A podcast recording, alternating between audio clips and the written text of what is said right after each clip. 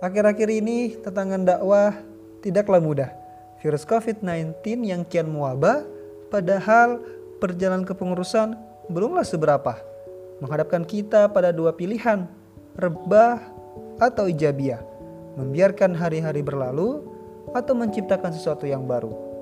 Rasa-rasanya sulit memilih ijabiyah jika amanah hanya sebatas menjalankan dan menuntaskan tanpa diiringi sense of belonging rasa memiliki. Karena ijabiyah muncul bersebab ada rasa memiliki akan dakwah ini, sadar akan tanggung jawab sendiri-sendiri di hadapan Allah Subhanahu wa taala. Seperti kisah Salman Al-Farizi mengusulkan ide pembuatan parit memanjang untuk pertahanan dari serangan pasukan sekutu Quraisy dan Yahudi atau Habab bin Al-Munzir mengusulkan ide untuk mengambil pertahanan pasukan Islam di daerah mata air saat perang Badar. Ya, begitulah sahabat. Di tengah kondisi yang tidak normal, justru lahirlah ijabiyah, ide-ide kreatif, serta inisiatif yang brilian.